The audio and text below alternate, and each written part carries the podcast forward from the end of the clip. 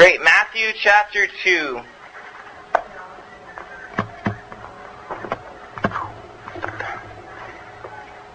We read in verse 1.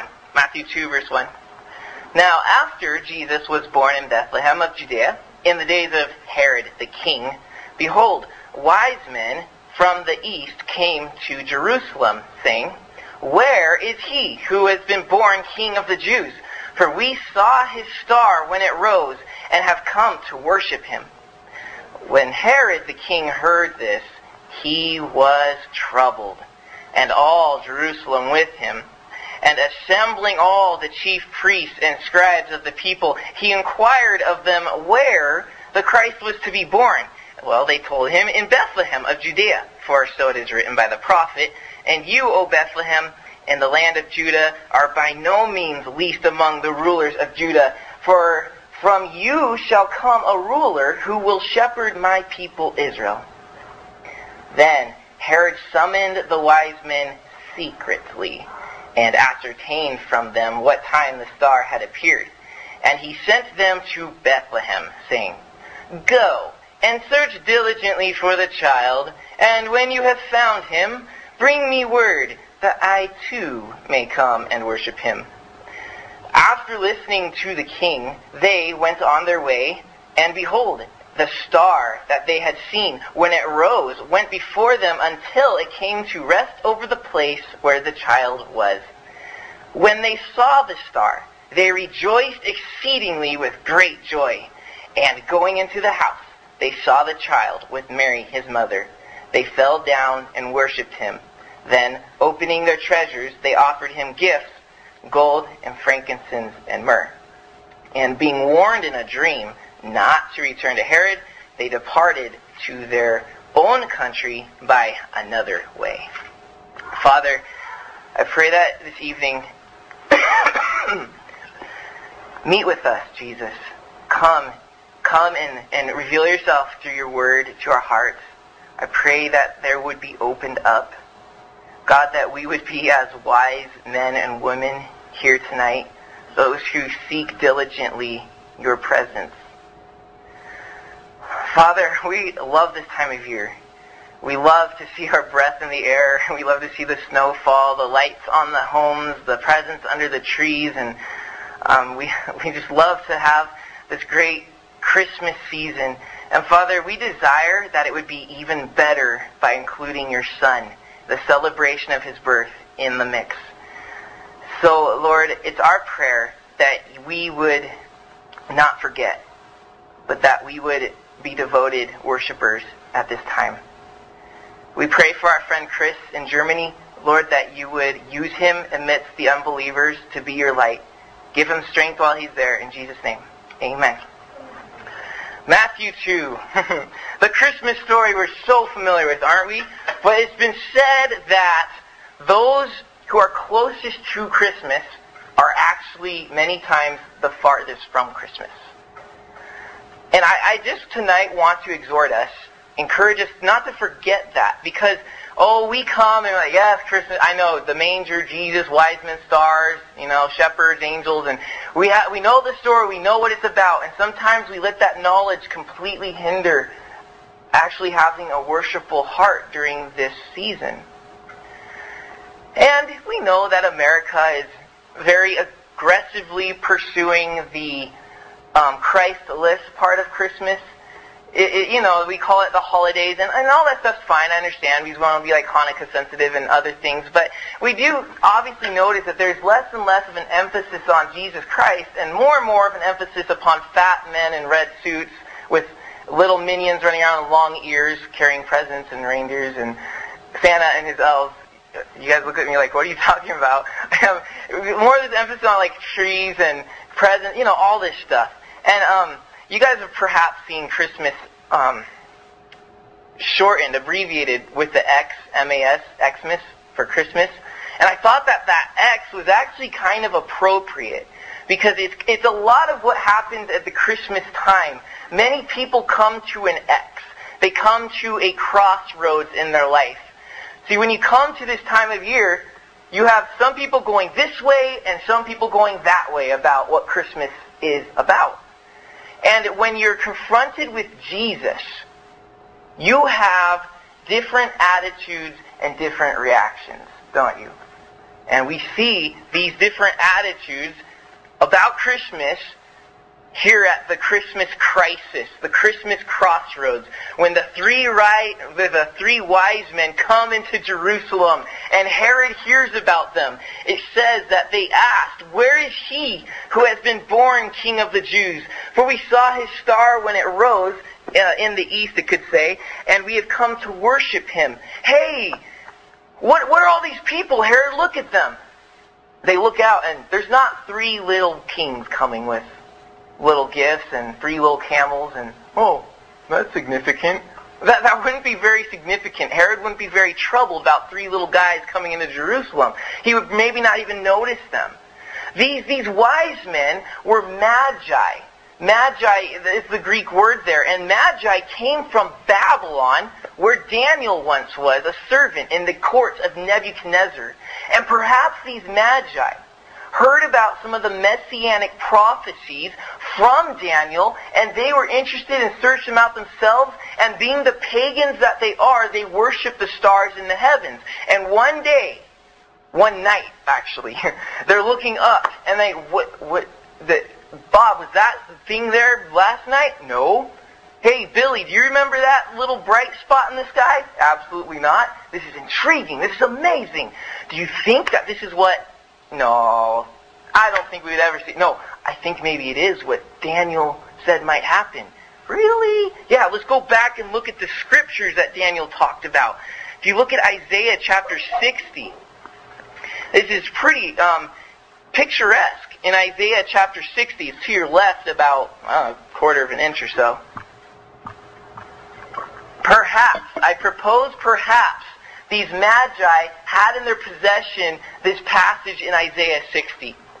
It says, Arise and shine your light, or shine, for your light has come, and the glory of the Lord has risen upon you. For behold, darkness shall cover the earth, and thick darkness the peoples, but the Lord will rise upon you, and his glory will be seen upon you, and nations shall come to your light, and kings to the brightness of your rising. You jump down to verse 6.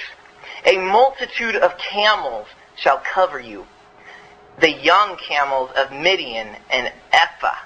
All those from Sheba shall come. They shall bring gold and frankincense and shall bring good news, the praises of the Lord. Dude, isn't that so what's happening in Matthew 2? Arise and shine, for your light has come the, the, the star in the sky, and maybe the magic, hey, this is in the prophecies of the, the Hebrew scriptures. Perhaps, perhaps this promise is coming true. Let's, let's grab gold and frankincense. Well, what do they know? Why is the light significant?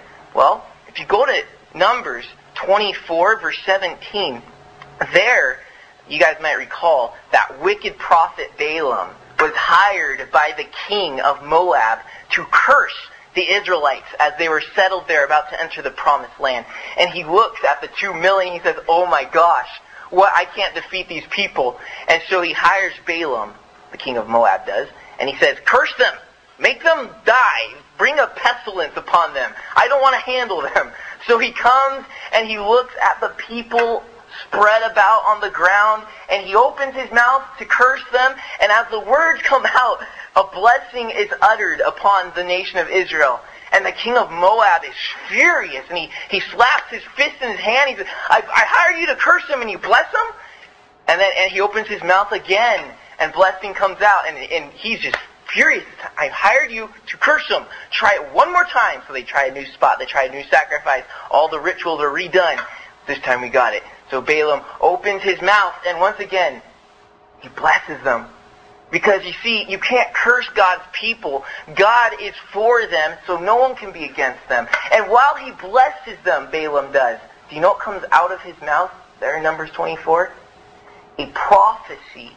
And the prophecy says, I see in Judah a scepter shall rise and a star in Jacob. A scepter shall rise out of Judah and a star in Jacob.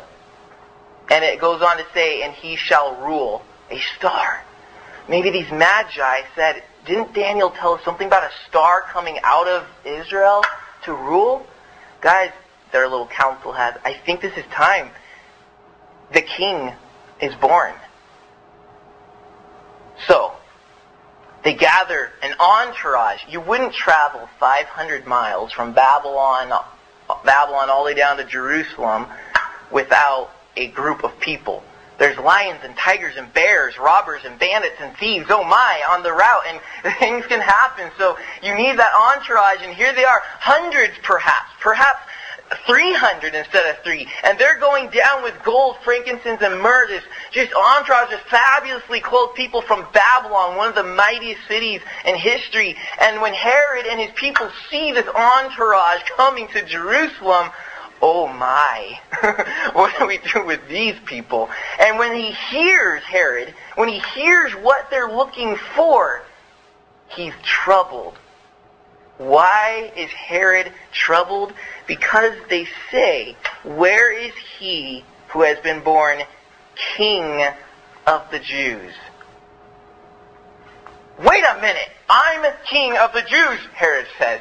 What do you bring those people to me? I'm going to talk with them.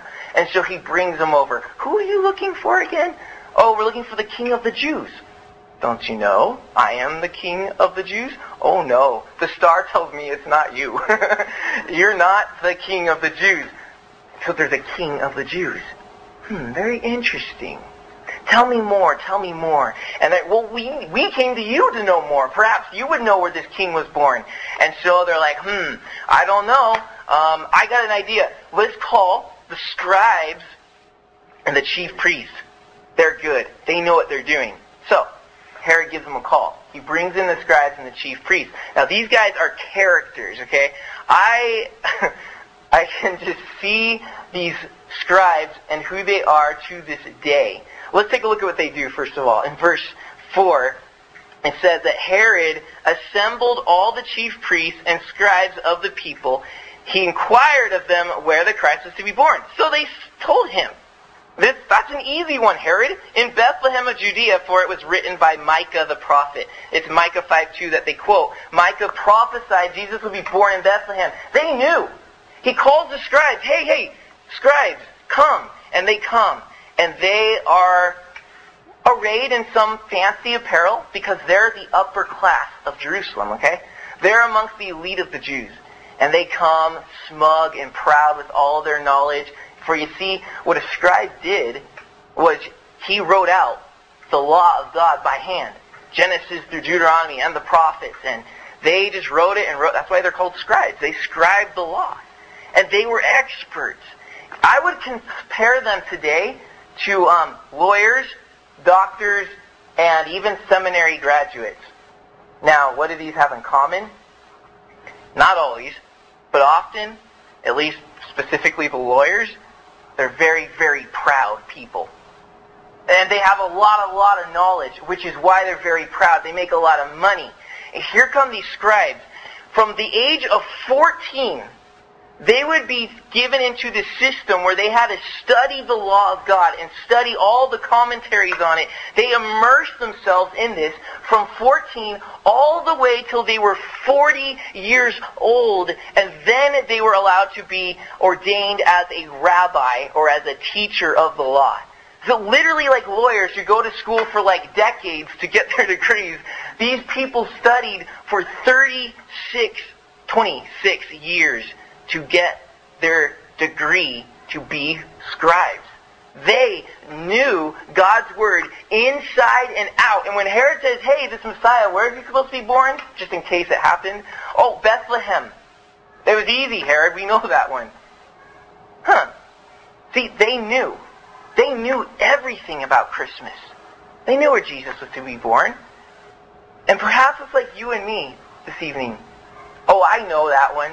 Oh yeah, Christmas. I'm so familiar this same story every year. Oh hum hmm. What am I getting for Christmas this year? the scribes were those people who worship God in the head, but not in the heart.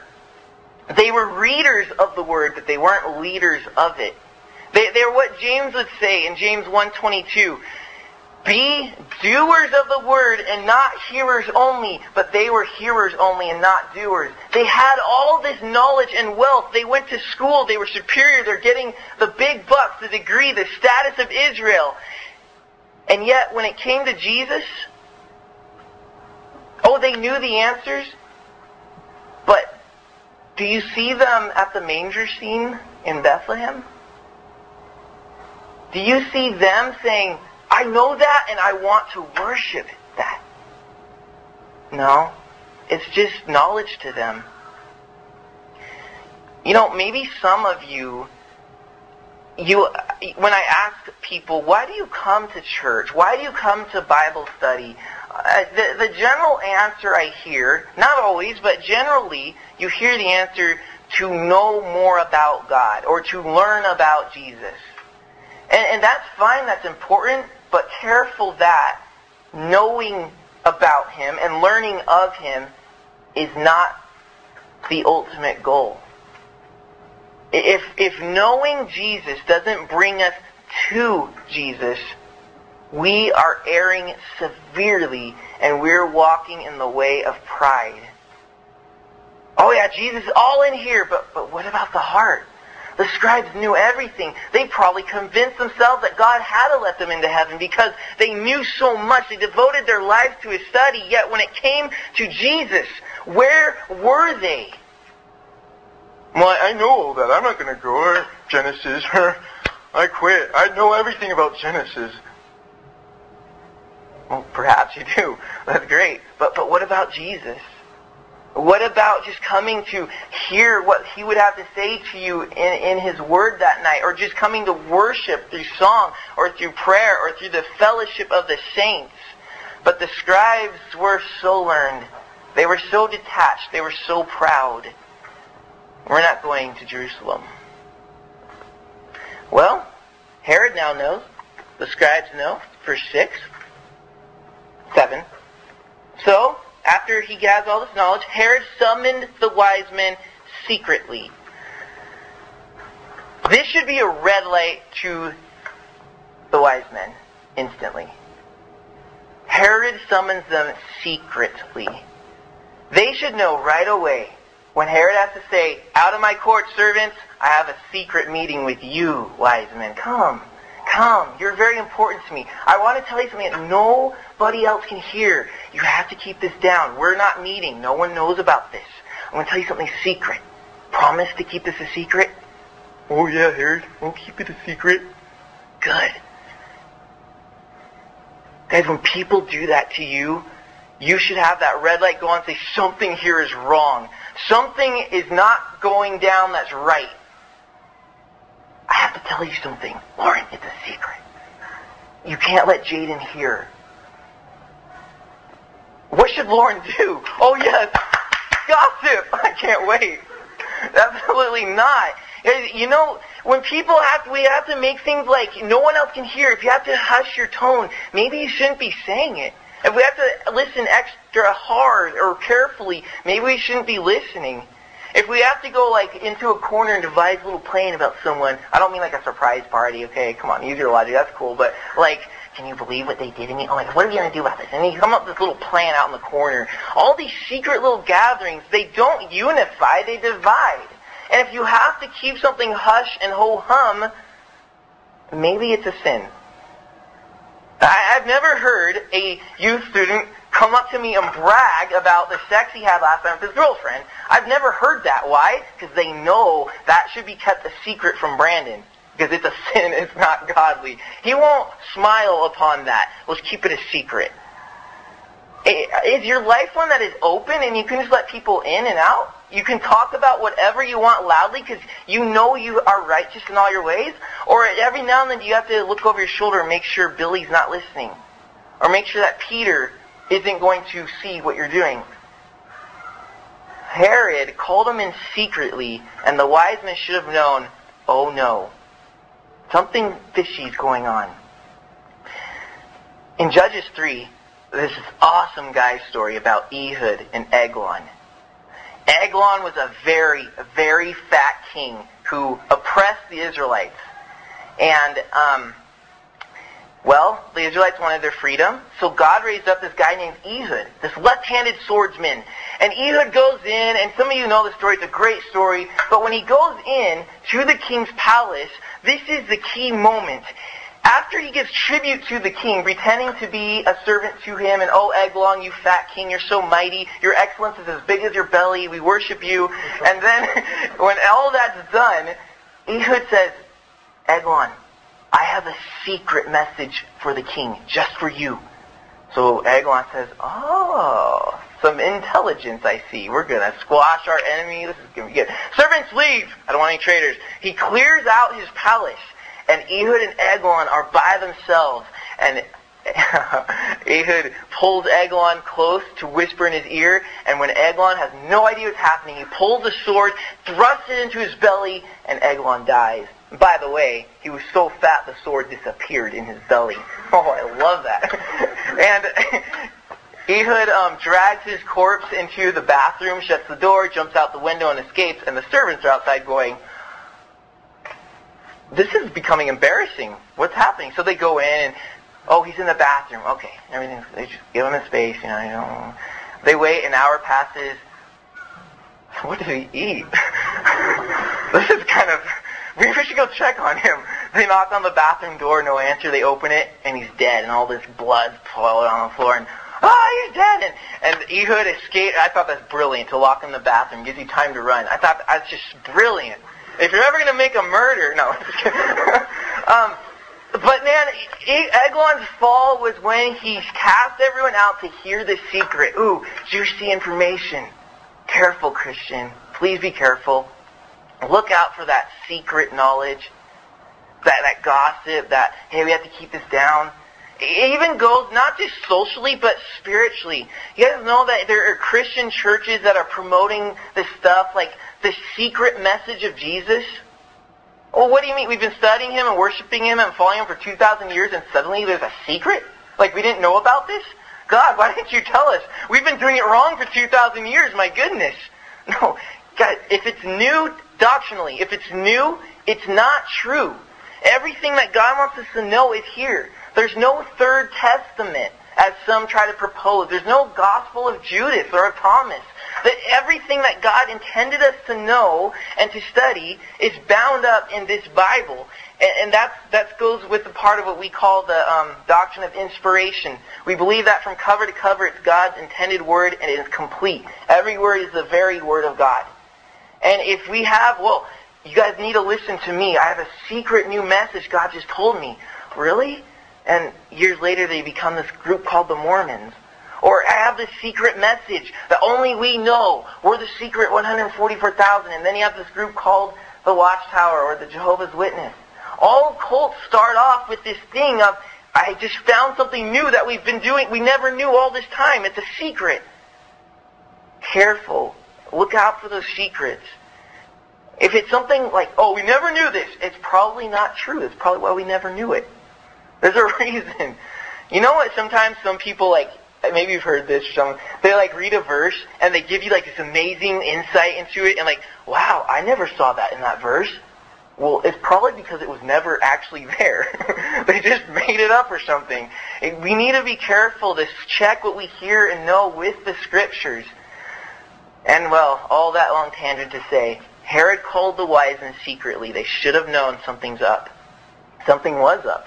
Herod says in verse 8, uh, he sent them to Bethlehem, saying, Go and search diligently for the child, and when you have found him, bring me word that I too may come and worship him. And with that, he waves them off with the hand, plops down on the couch, and turns on Monday Night Football. And the wise men go worship Jesus, and Herod's right there. Woo, go Vikings! Yeah, the dome just collapsed on you. That's great. Did you hear about that? Yeah, all right. And he's like just watching TV. All right, that's over. Soap operas. And he's just having a good time. Herod never goes to Bethlehem. You guys know how close Bethlehem is to Jerusalem? Herod probably could have shot an airsoft bullet at it from his palace if he wanted to. Ah, that squirrel again. it, it was not very far. And yet Herod and the scribes, these two groups of people who were closest to Christmas, it was just a town over. They were the ones that said, hmm, ho hum, no thanks. The scribes went back to their studies. Oh, uh, please God, study, study, study. Jesus, eh, God, God, God. And then Herod, oh yeah, Jesus. Wise men, you just tell me all about it. You can go check it out. Just let me know.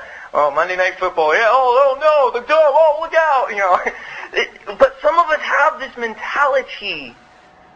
Oh yeah, Jesus. And then we go plop down on the sofa. Monday Night Football, American Idol.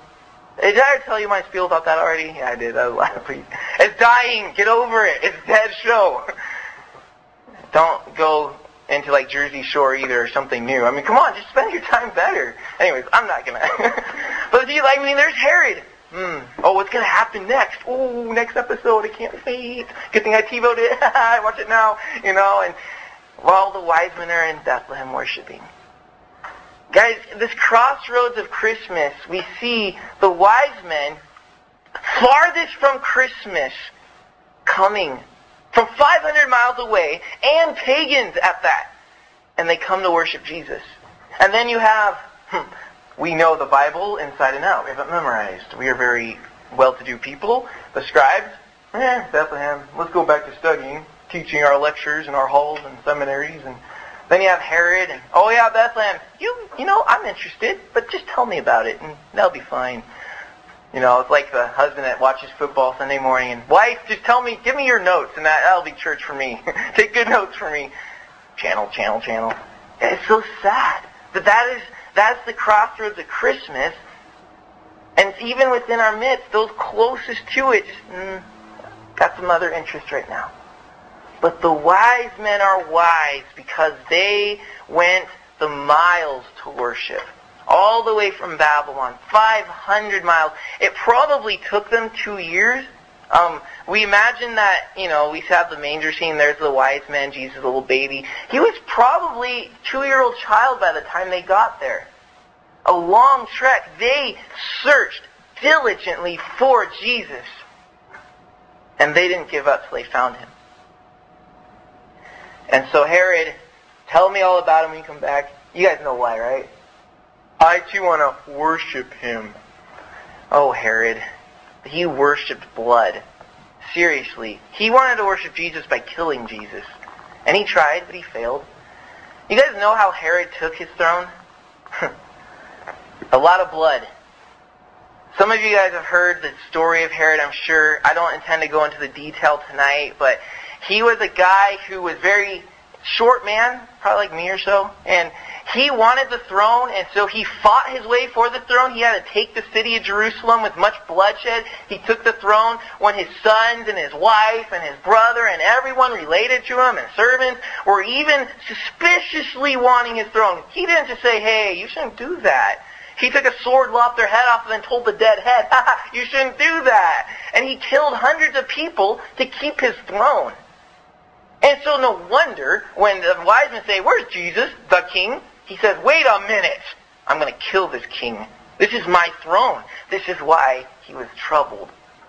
Because Herod said, it's my throne. My kingdom. I am the king. And Christmas troubles some of us. We'd rather go study our schoolwork most of you wouldn't, I'm sure. Or go flip on the TV. Because really, worshiping Jesus kind of troubles us. We don't want him to be king. We don't like that idea. Oh, it's fine. Brandon, you tell us about Jesus. You worship him during the weekend. I'll come Sunday nights and you tell me everything you learn. That's fine with me. I just want to be the king you're not going to live a life of peace that way. You will be troubled at every mention of Jesus. Every time you, that's why perhaps some of you struggle with getting the Bible open, actually reading it, because something inside of you is troubled. It says, I don't want Jesus to be king. I am satisfied holding this throne. And you'd rather send wise guys like Tim to go tell you what Jesus is like. Not a good place. Jesus came to be the Prince of Peace, Isaiah 9, or actually Isaiah 11 says. He, uh, Ephesians 2 says that He is our peace. And the Christian ought to have perfect peace in following Jesus Christ. No, not peace around him, but peace within him, because he has the Prince of Peace on the throne of his life.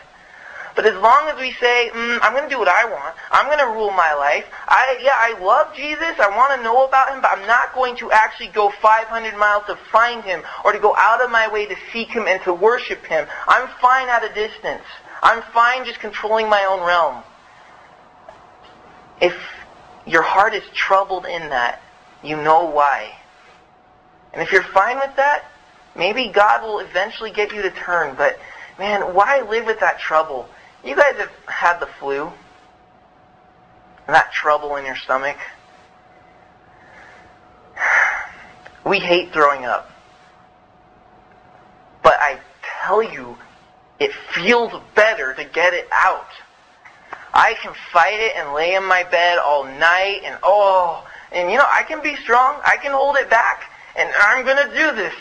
But there's something about just giving in and surrendering to the urge that in some ways is very liberating. The stomach has peace afterwards. And that's how it is with Jesus. I don't want to go worship because I know how painful it can be to give up.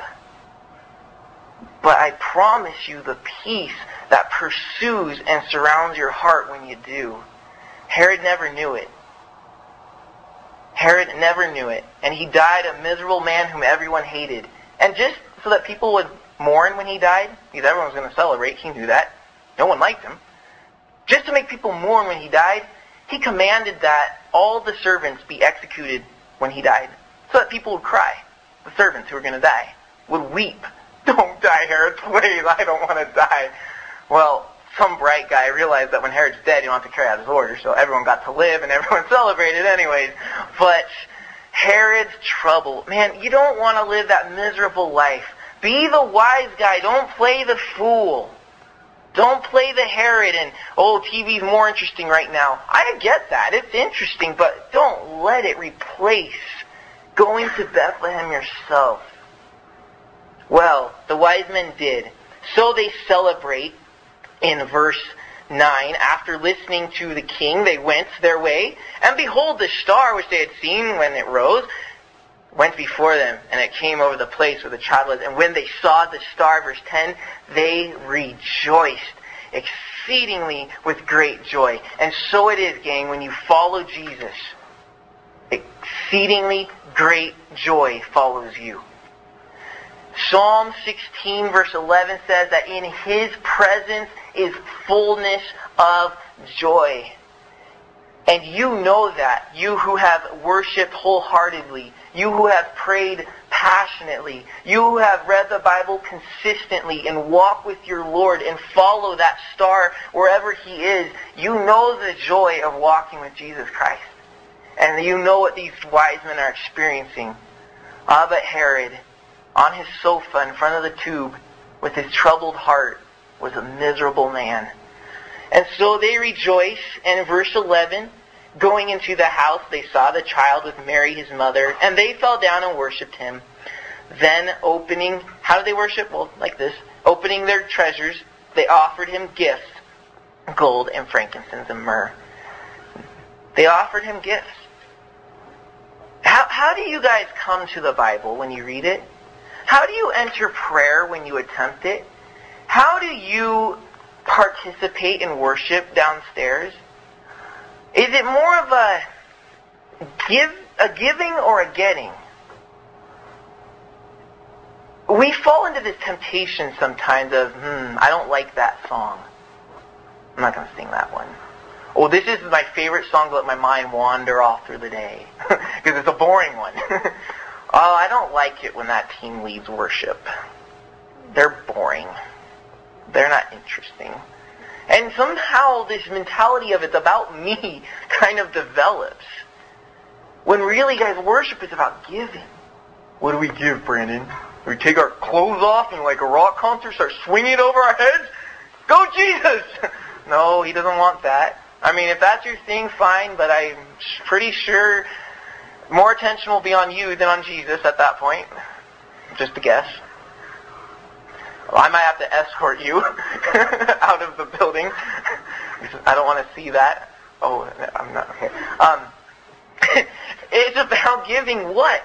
About giving the treasures of your heart to Jesus. Just as they did, they opened their treasure and gave him not just, mm, white elephant gift, Christmas time, here, I don't want this, have it. You go, you, there's some weird things that those, I've seen toilet paper wrapped up. It, listen, that's not a gift.